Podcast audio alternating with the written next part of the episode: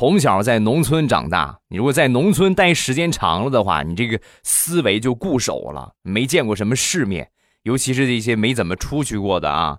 我有一个发小啊，他比我大啊，呃，小时候一块玩前两年的时候呢，他盖房子，那跟我借钱，我就把我这个银行卡，我存的一点钱，我就给他拿过去了。我说你你用吧，是吧？你现在比较急，是吧？你先你先用。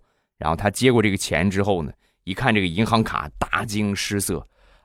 哎呀，我这个亲娘啊，用不了这么多。哎呀，太多了，太多了。你拿回去吧，拿回去吧，我丢了怎么办？真是没想到啊！你看看你出去这才几年的功夫，你就攒了这么多钱了，真厉害！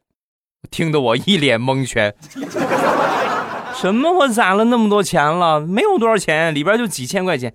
你可拉倒吧！说完，他拿着银行卡。你看看，你看看这个，这上面这个这么长的一长串数，这不就里边的钱吗？这好几十个亿吧，这得。